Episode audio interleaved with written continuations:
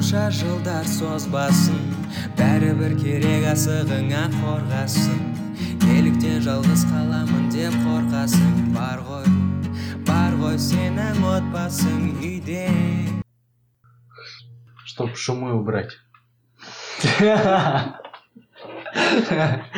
Зайван. Зайван. Выпендрежник пидорас десей. Это мой, мой естественный голос. Это мой ма? естественный голос. Звездный лес, звездный лес сияқты. Я сол жерін көре кетсем несін переводын көре кетші Are you mocking me? Are you mocking me? қандай еді ғажайыпстан Ғажайыпстан. ғажайыпстан түсіге де сол планетаның орысшасы қандай еді хуй знает. Ғажайыпстан қаламын ғой ана бір телестиалдың басының біреуінің планета- планетасы емес па ана бір телестиалдардың біреуінің басының планетасы еді ғой не туралы эксперимент туралы айтайық эксперимент туралы короче үш экспериментті айтамын да ше бірінші біреуін айтайын қара короче бір балдар жинайды бір жасты ше алты жеті сегіз жастағы ну может плюс минус жастары төмен болатын шығар бір столдың айналасында жинайды короче ну бір экспериментаторлар да эксперимент жасаушылар и ана жердегі балдардың почти көбісіне айтып қойған ғой не болады не істейтінін бәрін ше ну эксперимент болады өйстіп өйстіп айтасыңдар өйстіп өйстіп істейсіңдер деген сияқты ше и бір ақ балаға айтпаған короче ол просто келіп отыр да короче и сұраққа жауап беріп жатыр кәдімгідей көшеден келіп отыр да и потом андай қылады ортаға екі андай қояды пирамида қояды біреуі ақ біреуі қара короче жүргізуші сұрайды ғой барлық баладан ше. Бірінші дайындалған балалардан сұрайды бірінші баладан. Типа самат сен алдында қандай қандай түсті пирамида көріп тұрсың дейді да. Екі ақ түсті дейді. Потом келесіден сұрайды мақсат мақсат сен не көріп тұрсың дейді ол. Екі ақ түсті дейді. Солай солай кете береді короче. И соңында ана балаға барады да. И ана балаға сұрақ қояды тура сол сұрақты қояды. Ана бала кішкене шугалы ұстап қалады да. Екі ақ түсті пирамида көріп тұрмын дейді да кейін жүргізуші а деп ойланады да потом. Өзіңе қара түсті пирамиданы тартшы дейді да қара түсті пирамиданы тартады да потом неге сен екеуін де ақ түсті дейді да бала жауап бере алмайды неге істеген? Прям бұған эксперимент осы прям бұған эксперимент. Оның алдында короче он он бес шақты балдар бәрі ақ ақ деп келген. Соңына келгенде анау қандай түсті пирамида тұр? деп сұраған кезде екі ақ түсті деген. Бірақ қараны тартшы деген кезде қараның өзіне тартқан Бля, он засомневался в своей реальности. блять ана жерде блять примерно елу бала болатын болса елу баланың барлығы ақ қой ақ қой деп жатса че за хуйня деп где то бір оннан кейін ба он бестен кейін ба ше так басын қыши бастайсың ғой бүйтіп ше не болып жатыр деп еще өзің жасың бесте ма алтыда ма бірдеңке че то мамашкадан ақ деген сияқты еді қара деген сияқты еді деп па эксперимент жүргізген ғой солай и ойлаған может бұл бала кішкене былай өспеген шығар деп потом тағы істеген тағы сөйткен он рет жүргізген короче. Онда да соңында сөйтіп айтқан короче. Ақ ақ деген қараны тарт деген өзіне қараны тартқан короче. И неге екеуін ақ дедің дегенде жауап бере маған не үшін өйтіп айттың деген и короче екінші эксперимент жүргізген бір лифтке короче жеті адам отырған. Алтауы короче экспериментаторлар да не болып жатқанын біледі короче. И біреуі ғана білмейтін адам. Вообще білмейді ол эксперимент жүргізіп жатқанын. И ана адамдар кіреді да сөйтіп қалпақ бар қыста жүргізген короче бәрі қалпағын шешеді. Ана мужик қарайды да бәріне ол да қалпағын шешеді. Бәрі тұрады да қалпағын киеді. Анау қарайды да анау да қалпағын киеді. Потом бәрі солға қарайды ол да солға қарайды. И потом бәрі отырады. Анау кішкене қарап тұрады да ол да отырады и потом недаған болдым түсінбейді ғой потом бәрі тұрады да шығады анау да шығады. Басын қышып қышып кетеді короче. Потом тағы кіргізеді ана адамдар ше ну бір адам кірген кезде артынан алты адам кіреді ше экспериментаторлар күтіп тұрады тағы сөйтеді тағы сондай болады. Ну бес рет істеген бесеуінде де сондай болған. Ғой ну арасында бір екі адам ғана мысалы отырған кезде болып қалған. Алдында басын қимылдатқан қалпағын шешкен короче бәрі есінесе есінейді бәрін қайталаған қайталаған ғой. Еще қара еще үшінші эксперимент бар самый нихуевый. Ыыы бір клеткаға короче бес маймылды қамайды. И жоғарыға бір андай тоқып қояды банан тоқып қояды и маймылдар короче бір үш төрт сағат жүреді клетканың айналып типа ну биттерін жеп сөйтіп бүйтіп ше. И біреуінің қарны ашады короче. И бананды барып алғысы келеді. Бананды алғысы келген кезде короче тепшекке шығу керек болады. Тепшекке шыққан кезде бір бір тепшекке басқан кезде короче андай рычаг іске қосылады да короче не маймылдардың барлығына мұздай су атады короче. Андай бар емес па пожарниктер мұздай су сондай су атады кәдімгідей ше енді анау енді банан алады су атады жерге құлайды короче потом недоумен болып түсінбейді қайтадан жүреді жүреді қайтадан біреуінің қарны ашады короче ол жоғары көтеріледі короче ана алайын деп жатқан кезде қайтадан су атады короче барлығына ше не деп білмеймін, бәріне бесеуіне де атады потом тағы біреу үшіншісіне көтеріліп бара жатқанда ана қалған төртеу ананы ұстап аяғынан тартады ғой нихуя шықпайсың дейді нихуя бармайсың дейді нахуй жемей қойшы соны деп па иә нихуя дейді и короче бір маймылды алады да клеткадан жаңа бір маймыл алып келеді короче и ол маймыл бәрі жүреді жүреді потом оның қарны ашады да ол андай ашады тепшекке и потом бананды алғысы келеді аналар бәрін ана аяғынан тартады анау не за хуя блядь че за хуйня түсінбейді вообще ше ол оған мұздай су атқан да жоқ иә ештеңе істемейді түсініп тұрмын ғой потом қайтадан жүреді жүреді жүреді жүреді жүреді да потом ол қайтадан шыққысы келеді қайтадан шығып келеді қайта аяғын тартады короче нихуя шығарпайды короче ше қарны ашу ше хуй ней олармен жүре береді жүре береді потом тағы бір маймылды алады жаңағы алдында бес маймыл бар емес па? Соның біреуін алады. Анаған тиіспейді. И жаңа маймыл қайтадан алып келеді короче. И ол новый маймыл маймыл ма иә новый. Ол конечно екі жа- жаңа Иә. маймыл. Ол конечно бананға барады и там төртеуі де ананы тартады. Жаңағы братан су шашпаған маймыл да ананы тартады короче. Қойшы. Иә. И то пиздец там. Құштарлықпен бірінші барып аяғынан ұстап тартады короче. Вообще оған су шашпаған братан просто барып тартады аяғын короче. Ана екі маймыл жаңадан келген ғой ше ана үш маймыл ескі ше жайлап үш маймылды ауыстырады короче анау басқа келеді басқа келеді и соңында клеткада бес маймыл болады да бесеуіне де мұздай су шашпаған короче бірақ бананға біреу шығып бара жатса бәрі аяғынан сука блин мына эксперимент неткенше көп нәрсеге сонымен ұстап қалуға болады ғой иә конечно. Мынаны да. Ну мен кө- көрмедім просто оқыдым да бір кітаптан. И потом андай жазылған короче ссылкасын көр деп ше. И ссылкасын көрсем прям сондай бля клеткада маймылдар отырғызған короче бір он бес па жиырма минут па болады короче. Ну перемоткамен ғой кейде соңында бес маймыл қалады бесеуі фу. Иә. Хуёвый комментарий. ей просто өзім дома болып қалдым мына эксперименттен кейін ше көп нәрсеге сонымен ұстап кеттім ғой кәдімгідей мына маймылдар туралы эксперимент естігем Жоқ. ну алдында оқығанмын ол эксперимент? Осы эксперимент иә иә мен естімеген прикинь бізде сондай болса деп жатқаным бір заң или там бірдеңе деген соны айтып тұрмын ғой сен білмейсің ғой мысалы әдет ғұрыптар бар ғой ше тупо сақтай береміз ғой ну біреулер бар там логический объяснение бар ше. Біреулер бар тупо жоқ бізді өзі екі ақ нәрсемен тәрбиеледі ғой деймін де. Иә екі ақ сөзбен ше. Біреуі ұят болады біреуі жаман болады. Натуре ғой. Бірдеңе болса олай істеме дейді неге? десең ұят болады дейді. Или бірдеңе істеп жатсаң ей істеме олай дейді не болады десең жаман болады дейді. Осы екі ақ нәрсемен бізді өсіріп бақты ғой.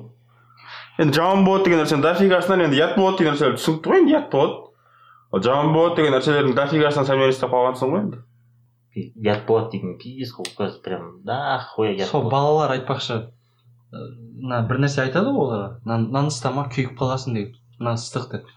Олар по любому тыңдамайды екен бірінші күймегенше тыңдамайды. Иә қызық қой наоборот. Ұстама десең ох бля бірдеңке бар ғой ол жерде деп ана жерде кәмпит жатыр ғой деп арамаларменен тығып жатсыңдар ғой деп қара енді ну ка- жұмбақ те айтамын да? Соның не екенін таба аласыңдар ма бақа сен табу керексің по любому сөздерімді тыңдашы сенің жалғыз анашы. Көріп сені толғайды. Мынадай екен таппай көрейін не короче что то это что то что то есть наш враг дейді да? Короче ол что то да? Бизнесмендер учителя адвокаты обычные люди. Короче барлық адамдар бар. И короче сен есіңде болу керек. Ты должен помнить что большинство не готовы принять что-то а многие настолько отравлены и так безнадежны, что зависимы от чего-то, что будет драться за это. не ол Чужое мнение. Ол, бля ну, ол да бар бірақ не сказал бы сен не ойлайсың қарсы что то это что то Что-то есть наш враг. иә К ним относятся и, блин, и бизнесмены, и журналисты, учителя, адвокаты, учителя. обычные люди, ра- работяги, почти все. Ну, общественное мнение, общество. Че? Ты должен помнить, что большинство не готовы принять что-то, а многие настолько отравлены и так безнадежны, что зависимы от чего-то и будет драться за это. Что, религиозные правила? Закон? Полностью оқимын ба тексті жаңағы что тоның қоспай И догадка бар ма баха сен білесің ой сен білмесең бля, Басында қалай басталды да? что то это что то Что-то... что-то есть наш враг болып давай оқиын да бір а- кішкене сөздер бар аттап кеткен когда ты в ней оглянись Мужчина? оглянись и там есть бизнесмены учителя адвокаты и обычные люди Телевизор, что ли? Айналаға қарап көресің ба Улица, блин, или что-то. жоқ па короче чужой сен чужое мнение сен ше сенде вообще жоқ па Что-то есть что-то. Что-то есть наш враг. К ним относятся и бизнесмены, и учителя, и адвокаты, и простые люди. Но ты должен знать, что что-то... Что там? Но ты должен знать, что большинство не готовы принять что-то, а многие настолько отравлены и так безнадежно зависимы от чего-то, что От будет чего-то. драться за это. Когда ты в ней оглянись. Когда ты в нее оглянись. Матрица. Матрица, братан, это система. Система есть наш враг. Бля, баха, ё-моё. Это типа, анда отрывоктағы фраза ма осы? Да. Который архитектор айтатын сөз емес па? Сука! Но когда ты в ней оглянись, кого ты видишь, братан. Білесің ба? Иә, иә. Ты должен помнить, что... морфеус айтады ғой бірінші частьте блядь сука ана қызыл ай- қызыл әйелге басын сыйып қалайын деп қалған кезде ше бля да какой тупой Ну, они, они же этот, вот, вот это и имели в виду. Эти фильмы, посыл был такой вот. Матрица это как бы общество, мнение большинства, типа. А большинство людей живут, типа, поэтому. Вот э- у этого фильма вообще посыл такой, надо, типа, своим путем идти, выделяться как-то, не смотреть на общественное мнение. Не, бопты, но... Короче, мен оқығанда біткен, короче. Матрица — это система. Система есть наш враг, короче. Система туралы айтылған ғой. Короче, ты должен помнить, э, барлығы сол системада жүрген адамдар реальностьті қабылдағысы келмейді. И сол система үшін пиздец күреседі, короче. Системаны бұзбас үшін пиздец күреседі. иә. Жаңағы маймылдар сол ғой братан маймылдар балдар там че за хуйня не болып жатқанын түсінбейді бірақ альбом сонымен жүре береді. Матрица туралы не айтасыңдар не ойлайсыңдар дейді да. И бәрі кино айтады ғой кино андай мындай деп бәрі қорқады. Ғой болашақ сондай болып кетсе не болады блядь че за хуйня деп ше. Социальная матрица дейді сөз шығарған. И мысалы матрицада киносында андай ғой барлық адамдар короче матрицаның ішіне жатады еш жаққа шығып кете алмайды бәрібір система бағынады короче нихуя ну қалаған істей алмайды деген сияқты ше ал социальная матрица это типа сен де по любому қалаған нәрсені істей алмайсың сен уже туғаннан бастап все уже по полкам уже по плану уже бәрі істеліп қойған сенің орныңа туыласың короче бесікке байланасың бесікке байланғаннан кейін сабаққа барасың сабақтан кейін тамақ ішесің сабағыңды орындайсың ұйықтайсың мектепті бітіресің мектепті бітіргеннен кейін универге түсу керексің обязательно. Универді бітіргеннен кейін обязательно не жақсы жұмыс табу керексің. Жақсы жұмыс тапқаннан кейін жиырма бес жасында обязательно үйлену керексің. Ну не үшін үйленгенін ешкім айтпайды не үшін жақсы жұмыс табу и сол жұмыспен короче жүре беру керексің короче так потому что так надо брат Ну, я же про это говорил, помнишь, когда читал книгу вот эту, анскрипты? Я же про это говорил. системаны көбісі бұзғысы келмейді типа не еді өйткені разница жоқ қой. Мысалы сен матрицада несің үйіңде мысалы номерде не істеп жатрсың дегенде ше мысалы он бірінші сыныпта оқып жүрген бала айтпайды ғой е мен оқуға түспеймін мен че то мына жаққа кетемін деген сияқты ше. Өйтіп ешкім айтпайды ғой. Универді бітірген адамда е мен че то жұмысқа кірмеймін мен че то мына жаққа барып келемін мына жаққа демалып келемін или там оқуға түсіп жатып екі жыл үш жыл қаңғырамын деген сияқты ондай ешкім ештеңе айтпайды ғой. Обязательно обязательно оқуға түсу керек оқуды бітірген обязательно жұмыс істеу керек деген сияқты. Ну, это же очень много примеров. Вот э, создатель пенициллина, ты сам рассказывал. Не, нет, а, извините, не, не создатель пенициллина. Тот, кто говорил, что надо мыть руки как. Его, ему не верили, даже против него выходили. да да да а, типа перед операциями надо мыть руки. Он не, говорил. Это- не, да қолыңды тазалау керексің қолыңды жуу керексің короче ну вирустардан сондайлардан бізге ауру жұғады деп айтқан да оған че за хуйня сықпай деген сияқты ше қалай ауадан бізге ауру жұғады деп оған сенбеген И потом. И прям его преследовали, э, научное сообщество тогдашних врачей прям его презирали, пр- преследовали, там, ущемляли везде, короче. Его лишили там какого-то этого, ну, членства там в каком-то этом, короче. Дофига что было, короче. И только после его смерти это признали, то, что он говорит, типа, что это правда. Есть па Ладно, деп. Ну, в- очень много примеров такого. сонда әшейін мақұл деп қол- қолдап жатса болмай ма е? ладно ладно қоймай қойдың ғой деп барып жаңағыдай болып жатыр маймылдап тартқандай болып жатыр біреу бір бесеудің біреу сұраса болады деп жиги че там не движуха деп не үшін құлатып жатсыңдар мені деп просто просто так короче не- принято ғой короче так надо Допустим, если ты жил в X веке в Китае, вас, тебя бы учили, что Земля плоская. ну да и өрте жер еді енді олар Если ты что-то такое другое скажешь, тебе бы сказали, ты что, долбоеб, что ли? короче?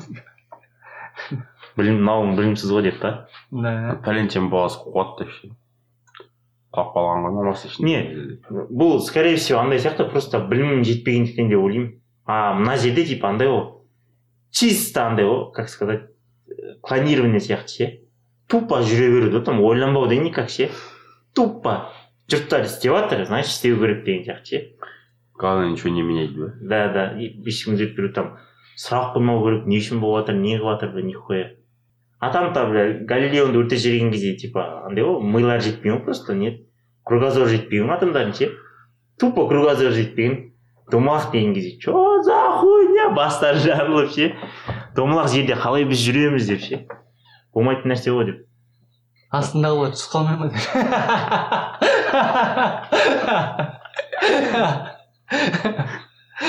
сонда біз үстіндеміз ба деп па? Астында мәңгі қараңғылық бола ма деп.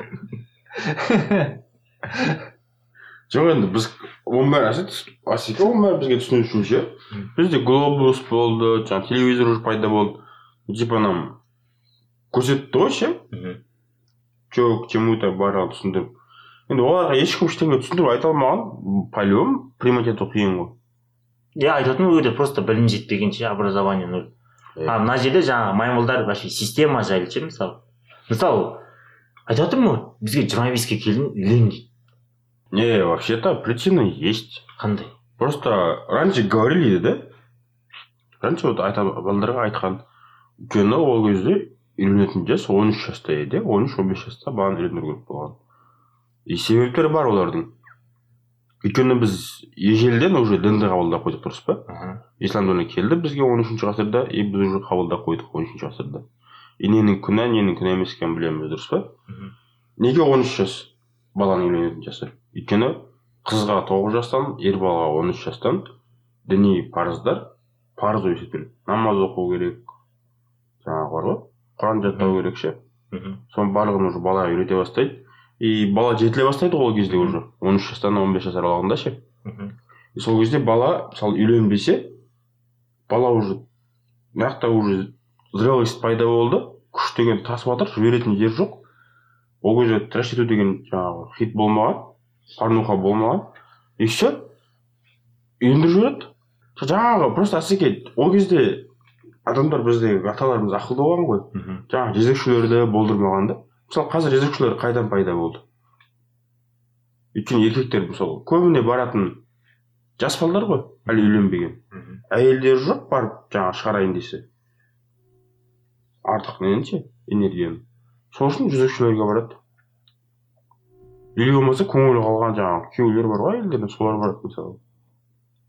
Ну ал қазір біз әке шешеміз үйлен үйлен дейді да бірақ айта алмайды да олар бізге. Ей все амсге берме күнә ғой ол. Амс көсейші үйренсейші деп айта алмайды ғой. Ана қотағың біледі сіз ішіп кететін болды ғой деп айта алмайды ғой. Сол үшін айтады да просто үйлен деп. Түсіндіріп айта алмайды просто. Не? Мысалы сен балаң болса айта алмайсың ғой. Е балам все амскенді қой давай үйлен өзің айырылыңсың деп. Енді амскөй айтпайсың енді жайлап түсіндіресің тактично өйтіп біреу болмайды там аурулар жатыр мынандай ну бопты там үйленудің объяснениесі бар дейді мысалы. Сөздерімді тыңдашы сенің жалғыз анашы көріп сені толғайды. Неге жақсы оқу керексің мектепте? Неге жақсы оқу керексің мектепте? Ну, потому что это все залог успеха. Ғой для они так думают это все залог успеха. Не сол соны біреу қойды мысалы обязательно бес пен оқу керексің мадақтама алу керексің деген сияқты. Ну қазір ойлаңызшы мектепте оқыған бір нәрселер өмірге қатты керек болып жатыр например ну болыпты там әріптер қосып алу там базовый нәрселерді айтпай ақ қойсақ. Сызу еңбекке баулу бейнелеу. Вообще то я спрашивал музыка. Бізге алтыншы класста ма? Жетінші алтыншы класста иә физикадан беретін ағай бар ғой. Сол сабақ берген. Как раз аналардың не ашатын кезі ғой катангенс бірдеңгенс синус косинус дейтіндер ше и мен ағайдан сұрадым. Математикадан берді ғой бізге. Е ағай осының бәрінің бізге қатысы бар ма? Вообще маған өмірде керек бола ма? деп. Жоқ деді да бұның бәрі саған керек емес. Саған керегі бірге бірді қоссаң қанша жаңағы жиырма алтыға отыз бесті қоссаң қанша қырық алтыны елу жетіге көбейтсең қанша или болмаса мыңды онға бөлсең қанша. Саған осылар керек. Ал синус косинус тангенс котангенс тағы всякие хуйнялар бар ғой. Соларды үйрету арқылы сендерге біз сендердің миларды жаттықтырамыз дейді да чтобы сендер мыңды онға бөлген кезде қанша болады деген кезде ойланып қалмауларың үшін. Ну математика болып та қалғандарын не деп түсіндіресің? Именно. Бейнелеу? Бейнелеу. Чтобы прям прям бейнелеуден кейін творецтерін шыққанын көрмедім братан смотри братан в одном классе есть от 20 до 30 человек да Мгм. Вот среди них есть будущие электрики, будущие санитарки, будущие медсестры, будущие сантехники. Мгм. Там технички есть, которые полы моют, да? Есть медсестры, есть художники, Мгм. есть скульпторы всякие, есть п- эти учителя, преподы. Ну, это же все учится, тут учится, то есть добавлено к этому в программу, чтобы эти дети могли оттуда взять то, что им нужно. сен мысалы бес жастардағы балаға мектеп вообще мектеп кезіндегі балаға ше он бес жасқа дейінгі балаға Аха. айта алмайсың ғой и сен кім боласың деген кезде ол әр нәрсенің дәмін көру керек қой сурет салып көру керек технологияда бірдеңе істеп көру керек андай мындай Ағаш жонып дегендей. Өзіңе қажет нәрсені аласың деген базар жоқ. Өзіңе қажет нәрсені аласың. Әркім өзіне қажет нәрсесін алады да. Бірақ брат бізде бағалайды еще братан сен беске оқу керексің. Это уже не, не, не то. И то болыпты мысалы мен мен прям никакой сурет саламын деп айтпай ақ қояйын бес алтыға дейін салғанмын әдемі сурет. Мысалы мен суретші боламын десем мені үйге суретші болғызады братан жүресің ба деп.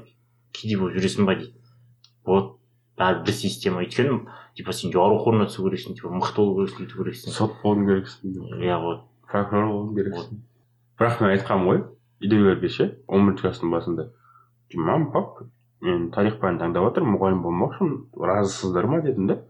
Е, баш дейді батя айтқан а батя айтты сен өзің өмірің ғой типа қайға түскің келсе соны түсе бер бірақ грантқа түспесең мен сені оқытпаймын дейді да? Коммерческий келші и все волнует только это ақша жағы ғана ғой мама айтады е тарих жағына емес қазақ тілін таңдамадың ба? Қазақ тілінің сағаты көп қой айлығы көбірек болады ғой дейді вот блин. Енді олардың да бір жандары ашығаны шығар ну олардың өзінің андай бар ғой ойы бар саған қалай жақсы болады деген и сенің өзіңнің ойың бар саған қалай жақсы болады деген сияқты ше. И то сен айтып жатрсың әркім көру керек дейсің да мысалы бейнелеуге там неге типа жақын екенін ше брат сен он бірінші сыныпта сенен сұраса сен точно айта алмайсың кім боласың деген брат он бірінші сыныпта сұраса иә мен он жаста де- мұғалім боламын дегенмін қазір жүрмін электрик болып жоқ менен он бірінші сыныпта сұраса асхат кім боласың десе. Өтірік айта салатын едім мен по любому білмейтін едім өйткені көбісі білмейді тоқсан процент может арасында білетін шығар там прям нихуя білетіндер. Көкелер отырғандар ма? Ей военный бола бер өзің көтеріп аламын деп ше темір жолға түсе бер көтеріп аламын ғой еп жоқ сондықтан бүйту керек та типа егер универге түсетін болсаң сол мамандыққа түсіп бір жыл көру керек та ше. Че не қалай не болады деген сияқты ше. Еуропа елдерінде сондай ғой францияда ма бір жерде сондай екен короче. Бір мамандыққа барасың тегін барасың короче. Короче жүресің бір жыл оқып ше. Егер ұнаса емтихан тапсырып түсесің. Егер ұнамаса кетесің короче. Бізде бір түссең болды. Байланып қаласың ғой. Да нет. Чё? нигде у нас не преподается предметы по этому по спецу. В нет первом курсе. И вот после первого курса когда идешь на второй курс поменять свой этот мамандығыңды ауыстыру вообще проблема емес хоть ты хочешь с меда уйти на технику и все қайда барсаң онда бар ауыстыру вообще қиын емес жаңағыдай грант бар ғой а грант бар ғой все равно потому что надо будет платить эти бір бірінде разницалар бар ғой бір екі үш пәндер ше мында бар мында жоқ сол пәндердің разницасын төлейсің да содан экзамен тапсырсаң анда мында те- жаңағы формальный нәрселер бар соларды жоқ сен мына таңдаған мамандығыңда жұмыс істеп көрмейсің ғой даже сол а- сол айналаға даже бармайсың қалай не болып жатқанын қандай жұмыс істейтінін білмейсің негізі францияда братан ондай францияда бірінші курста бар білмеймін франция франция емес мен ойыма сол сол шығар деп ойлап отырмын бірінші курста короче олар көрсетеді мысалы практикаға барып иә электрик болатын болсаң розетканы жөндеткізіп сөйтіп ше типа прям электр не істейді там жоғары көтерткізеді шығартады перфоратормен штрафасте деп па иә жүгірткізеді там арқалатады бір жыл соның бәрін істеткізеді да вот сол кезде уже кәдімгідей қалыптасады мысалы қалыптасады ну более менее кішкене ясно болады өмірінің соңына дейін осымен айналыса иә аламын иә иә вот сол сияқты ойланасың а бізде брат он бірсін бітіресің. Ұбт ұбт ұбт ұбт дейсің ұбт ға түсесің тапсырып шығасың елеп бір соғыстан шыққандай потом оқуға түсесің вах боласың да түскен кезде вообще сен ойлағандай болмайды оқу любой оқу мен көрмеппін бір студенттен сұрамаппын сен ойлағандай шықпайсыз деп да нихуя ожидание реальность па иә көбісі сондай ғой. Білмеймін мен өзім студент кезім күшті өткен әйтеуір ну менде де күшті ну әңгіме бытыра емес қой күшті еді күшті еді деді ғой. Жоқ просто біз асекеда үйде екі бала оқыдық қой ше? Нағашы екеуміз оның оқитын жері мираста короче екі университет екеуі де частный да? Бірақ системалары әртүрлі да. Анау сағат алтыда тұрады жуынады шайнады сабаққа кетеді сағат жетіде ше. Мен сабаққа онда тұрып барамын он бірде он екіде.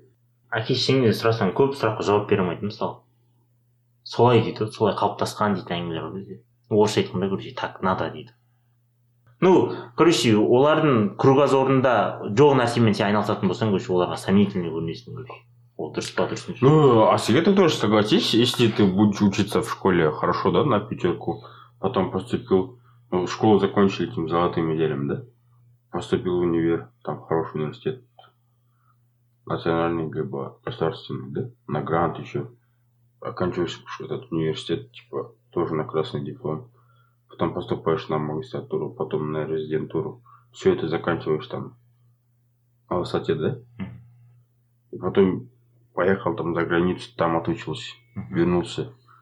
И здесь ты, здесь же, типа, ты после всего этого, ты же по-любому не останешься никем, че не останешься? Да. Никому не нужен уже, не нужно уже ты не останешься. конечно это Ты же будешь на расхват в любом случае.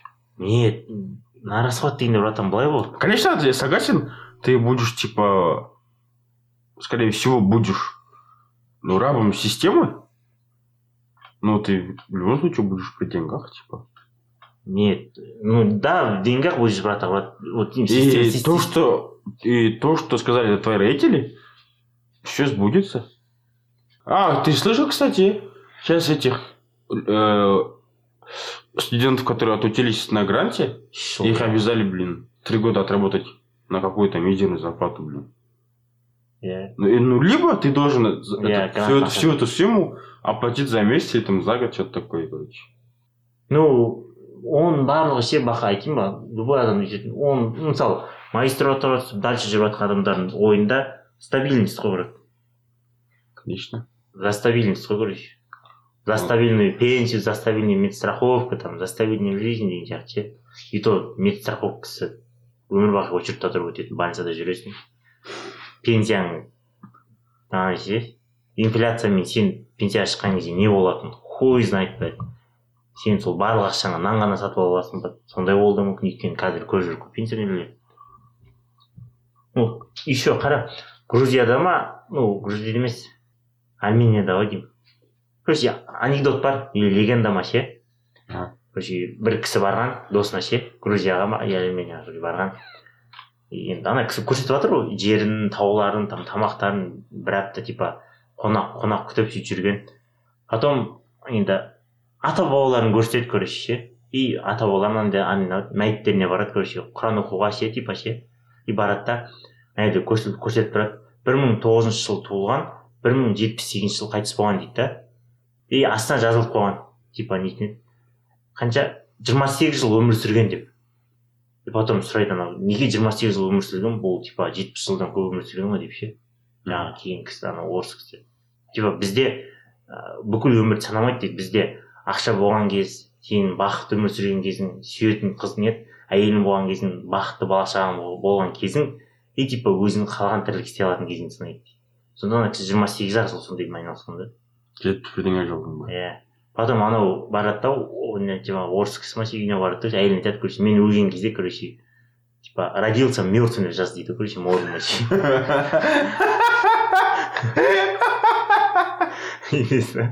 өмірінде вообще бақытты бір күн болмаған ба Нет, актуальная хуйня ғой брат. попробуем прикинуть да сколько ты жила 25 лет. не по этим этим по легенде это по этой легенде ну здесь от 25 ты которые ты помнишь да сам себе сколько ты был счастлив такой блин да Не знаю, мне кажется, большую часть. не давайте не будем считать то что мы жили с родителями да А после них? да после давайте после Ну, кажется, братан біздің қиналыстарымыз. Еще все впереди Қазір бақ кез ғой. не эти жесть промежуток времени который я был в Питере там полтора-два года вот это я типа был счастлив Конечно, бухал, спал, просыпался, бухал, спал, кушал, спал. и я там еще ебался Одни плюсы, братан. Никакой ответственности. вообще жизнь без забот полдовой. Акуна матата же. Акуна матата жизнь без забот? Сөздерімді тыңдашы сенің жалғыз анашы көріп сені толғайды Менде болған ғой баға сенде кішкене кезінде. Ну как кішкене кезінде? Ну доп болған менде ше пацан кезінде футбол футбольный доп. И же ну типа кожан дейтін доптар бар еді бізде ше резина потом типа кожа ше. И шем деген сондай доп алып келген папа маған ше. А футбол емес баскетбольный доп айтпақшы. Баскетбольный сондайын алып келген короче. Добыңды сүртіп жүріп бүйтіп асып бүйтіп лақтырып ойнап андай цементке ұрмай сөйтіп жүретінмін мен ше. И добым жоғалып қалды короче бір күні ше. Добымды іздеймін іздеймін таппаймын таппаймын потом жүкті әйел келе жатыр да ше и ана апайға айтамын ғой көрші да біздің ше сіздің сіз менің добымды тығып алдыңыз ба деп айтқан қанша бір жеті жаста ма сегіз жаста ма сондай ма ше типа е- жүкті әйелмін ше сіз менің добымды тығып аласыз ба ішіңізге беріңіз деп айтамын ғой ана апай күледі де көрші ше кейде папам мамам айтады да мальчик ол жүкті әйел осындай осындай балдар сөйтіп пайда болады деген кезде ше потом миыма жетті да и потом ну күндер өтеді короче бір ай екі ай потом жүремін. Жүкті әйелдерді көп байқаймын да ше. Алдында вообще байқамағанмын прям вообще байқамағанмын братан. Көршім жүр ғой көршім байқамағанмын братан мен ше. Потом жүкті әйелдерді пиздец көп байқаймын короче потом ойлаймын да. По идее белгілі бір типа нетін уақытқа дейін ба или там дәрежеге дейін ба бір информацияларды вообще байқамайсың ше. Прям вообще байқамайсың прям мұрның алдыңда тұрса ше. Потом бір уақыт жеткеннен кейін көресің. Потом айналаңа қарасаң ондай да хуя екен ше ондай болмаған ба деймін де менде машина болған өзі үйде машина болмаған ғой ше братан машина алады пассат па жан жаққа қарасам пассат деген да хуя да алдынан байқамаған кейін некси нексиді ақы болып кетті кейін сороковку сороковкуды ақы қойып кетті сондай болған атажан ештеңе болмаған оказывается бүйтіп айналаңа қарасаң көп заттар сондай ше. Байқамайсың вообще? Нихуя байқамайсың. А былай уақыты келген кезде или мысалы ойың соған дайын болған кезде ше или өзің дайын болған соны оқығаннан кейін прям байқайсың айналаңа көп байқайсың вот. Содан ғой информация жаңа жаңа информациялар қабылдайсың бірақ бір жағынан плюс деп ойлаймын типа өйткені жаңа информация алыватсың бірден бір екіншіден типа кругозорың кеңейіп жатыр но бля поздно алудың қажеті жоқ та бля жиырма жеткен кезде жүктілер бола ма не деген сияқты не айтып жүрмей ше а уәлибек сияқты ма? Кейіннен білдік қой атаның алдағанын дей ма бала десең пайда болмайды екен ғой деп ше ал уыз деген нәрсе менің миымнан кетпейді енді. Қайсы? Уыз деген нәрсе ше. Мал туғанда бірінші сүт емес уыз шығады ғой. То есть сүттің үстінде уыз болады ғой. Соны мысалы мен білмегенмін вообще кішкентай болғанмын ол кезде ше. Мхм. Бес пе алты жасар болғанмын бірінші сиыр асыраған кезде үйге сиыр алдық. Бірден тағы үш сиыр алып алғанбыз ғой. Олар деп не да мхм. Бір сүт өткізіп магазиндерге. Сол кезде бірінші қыстың күні ғой. О декабрьдің он алтысы күні бірінші сиыр туған біздің. Алтын дойка деп қойғанбыз. Дойка. декабрьдегі дойка деп ше. Независимость деп қоймадыңдар и сол кезде андай сиыр туды қонақшақайын деп жатқан да қанауқта ше. Типа уыз көже мал туғанда сондай уыз көже бірдеңе қонақ болады екен мама айтады ғой үйдегілер типа давайте асыр мына асыңдар жаңағы үш нәрсе береміз кешке бірдеңе шірдеңке деп ше. Уыз береміз деп естіп жатрсың ғой бірақ уыз деген не екенін білмейсің да кейін мә күшті бірдеңе шығар деп ше. Үйде пацан балдар үшеуміз ғой. Беріп жүрсіңдер. Ме мен братишка и братан ше. Сол үшеуміз беріп жүрміз ғой енді бәрін істеп ше андай как істегенсің ол кейін кешке таман мә деп алдыңа қояды уыздан жеп көр мә мынау немене бәле осы үшін сонда сіңіліп жұмыс істедім басынан бері деп ше бірақ сол уыздың дәмі аузымда әлі бар өмірімде бір ақ рет жегенмін жемегенмін вообще дәмін көріп бә деген мен де бір ақ рет жегенмін бірақ дәмі есімде емес бірақ ұнамаған маған ұнаған нәрселерден гөрі ұнамаған нәрселердің дәмі есінде есте қалады сосын маған жаман нервыма тиетін нәрселер бар ше біздің қазақтың көп ырымдары ше ырымдар емес салт дәстүрлері ең ішіндегі сақталып келе жатқан той ғана еді де қазір тойдың да уже мәнісі кетіп жатыр ше мысалы алдыңғы кездердегі біз кітаптан оқитын тойлар қандай еді кітаптан той а кітаптан той оқымаппын. жоқ кітаптан оқитын тойлар қарасайшы мысалы жігіт елуетін жасқа келеді Оған айтады типа давай қыз тап ананың қызын көр мынаның қызын көр он үш жас па А? он үш жас па Алдың- алдыңғы кезде ғой он үш жас ол мен вообще ар- ар- арғы бет бер жақтан бастайық деймін де. Балдар уже жиырма жастың ояқ қойғанда үйленіп жатқан кездерінде ше.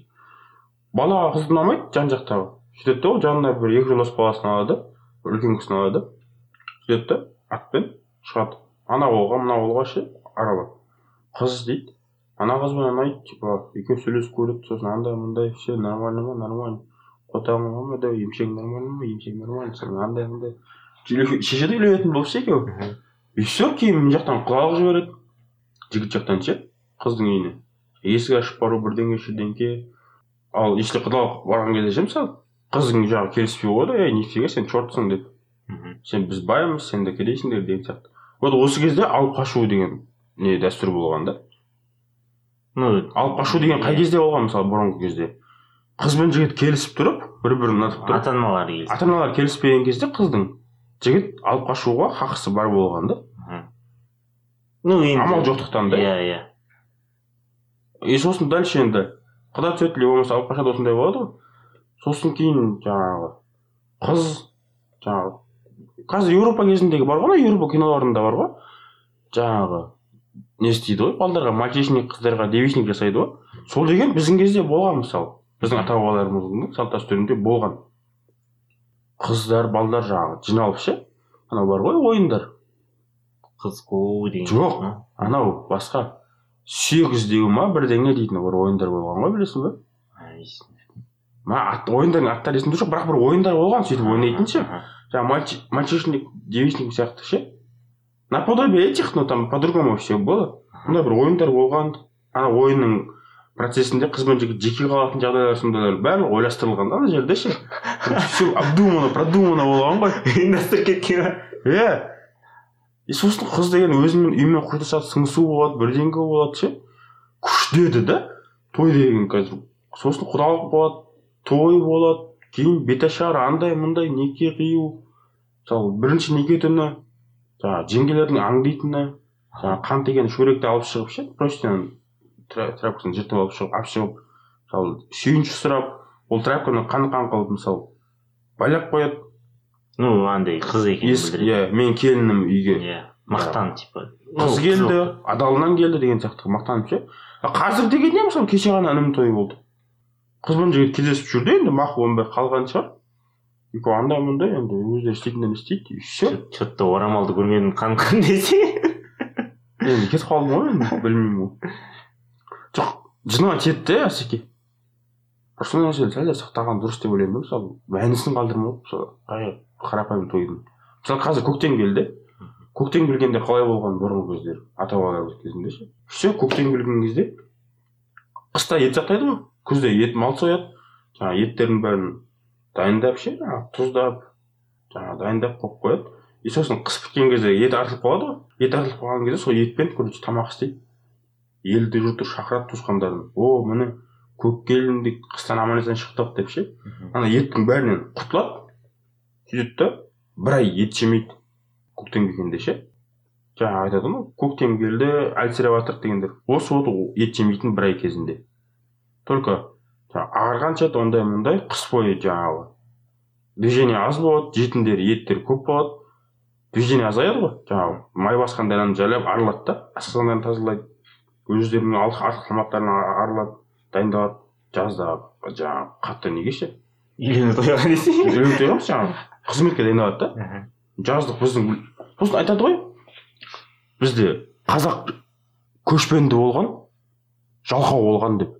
Біздің даже өзіміздің мықты тарихшылар мықты режиссерлар кино түсірді көшпенділер деген.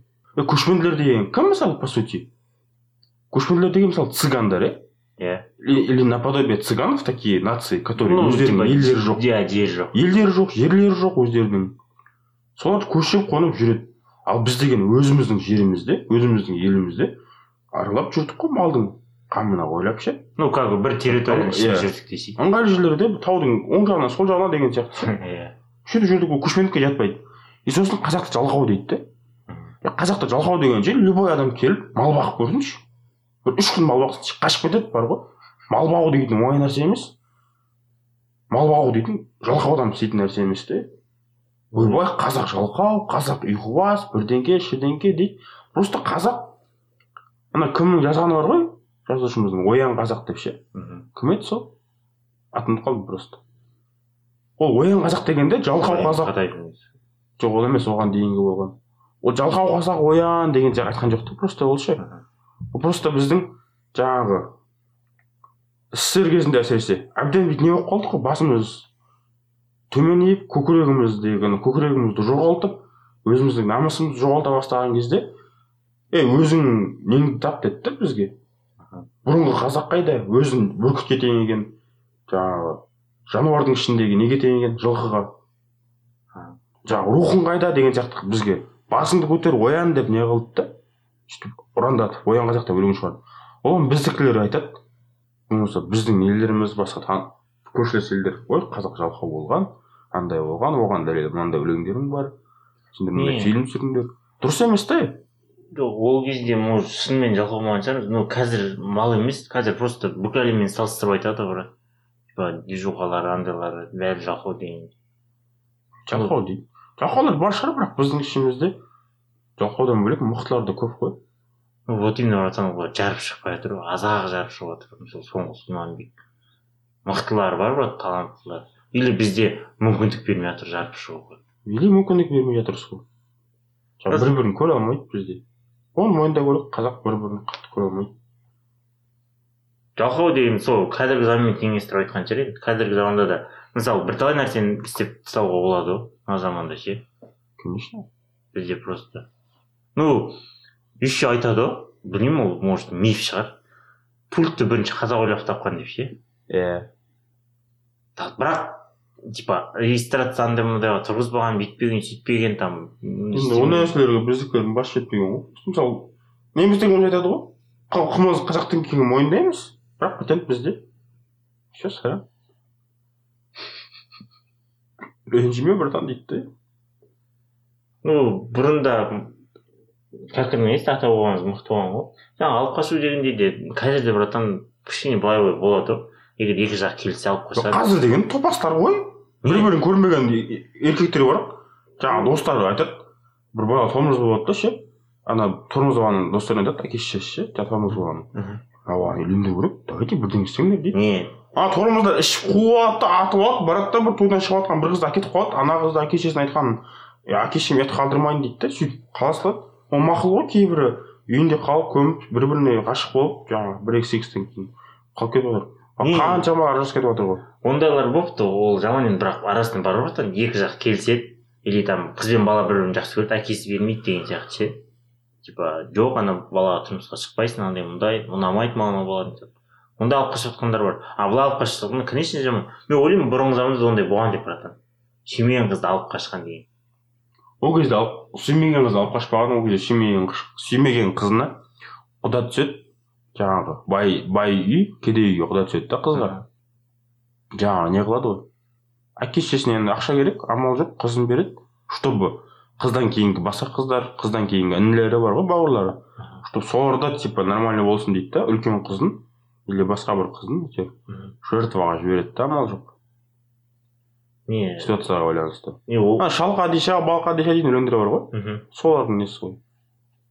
Не не вообще андай екі нормальный отбасы бұрынғы заманда алып қашқан алып қашу болған деп ойлаймын мен. Ну қатты болмаған. Ну қатты болмаған бірақ болған деп ойлаймын да мысалы қазіргі емес бірақ арасында болған шығар по любому ойламаймын там прям бәрі правильно болған деп ше арасында болған бір долбоебтер сол долбоебтерден қазіргі долбоебтер пайда болып жатыр ғой по факту Е, білмеймін енді басқа дәстүрлердің барлығын қоя берші бірақ мен жаңағы именно осындай нәрселер жаман жегім келеді тойдың әсіресе. Патент шығарғанына ше тойдың мәнісін қалдырмайды не только той емес братан көп нәрсені андайға жеп жатыр ғой как сказать созып жіберіп жатыр ғой прям бір бір мағынада келеді мысалы бізге бесік той деген сияқты бір мағынада ше.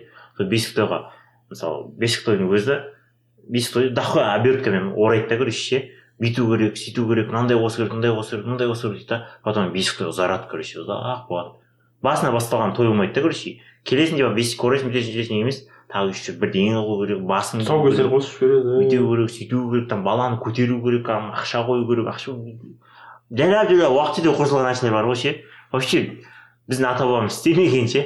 Құдай біледі біреу келген шетелден не істейді бере салады дейді. О осыны екен деп. бізде біреу- біреу- біреулер баласын жіберген ғой шетелге бір жасқа толған кезде балаға қояды ғой алдына ақша жаңағы қару үшіншіде не қояды? Бір ручка ма қояды ғой? Кітап, қояды. Сол нәрсе көріп келген мен осындай көріп келдім давайте істеп көрейік деген сосын. Ой! Иә вот осындай хайп болып сон- сондай ну көбісі ну тойлар білмеймін мен тойлар. Біреулерге ұнайды там бес жүз алты жүз қонақ шақырып бүйтіп істеген. Біреулерге аз істеген ұнайды. Бұрынғы кезде анау шамасы келетіндер ше отыз күн ойын қырық күн тойын берген ғой не деген сұмдық десейші. Біздікілер қазір оңғасына барасың нормально ғой. е отыз күн алты сағатта жетпіс күн бойы ішесің ба сонда? Ебать отходняк екі- кетеді. отходняк екі ай болған ба сонымен бір жыл беске босқа кететін сияқты. Ғой су ішсең мас болып қала бересің ба? Е жеті ай бойы ішсең сондай болатын сияқты жетпіс күн бойы ішетін болсаң иә короче короче бір жылыңды тойға арнайтын сияқтысың ғой. Чисто ма киізден шығып бара жатқан кезде давай келіншек бір жылдан кейін жолығамыз деп ше. до встречи через год родная дейді да жди меня деп ше я вернусь деп ше. еңбектеп келемін деп ше я приду с востока деп ше с первым лучом солнца на четвероногах деп ше грязным и бухим деп ше или қасымда жәнібек пен марат болады деп ше болды аяқтаймыз да да да Енді нормально аяқтайық айтшы бірдеңеңді өмір өзі ұстаймыз сонымен солай тейік солай болады солай болатынына сенейік десе ана марқұм сөз береді ғой кім бейсен құралбек еді? марқұм журналистше и сонымен солай дейік солай боларына сенейік деп бітіретін программасы давай че давай жаңағыны айт соны сонымен солай дейік солар былай твою мать ал сонымен сөз қорытындысында сонымен солай дейік солай боларына сенейік. Не болейте не тупейте иә Иә. это главное ма қанша жылдар созбасын бәрібір керек асығыңа қорғасын. Неліктен жалғыз қаламын деп қорқасың бар ғой бар ғой сенің отбасың үйде.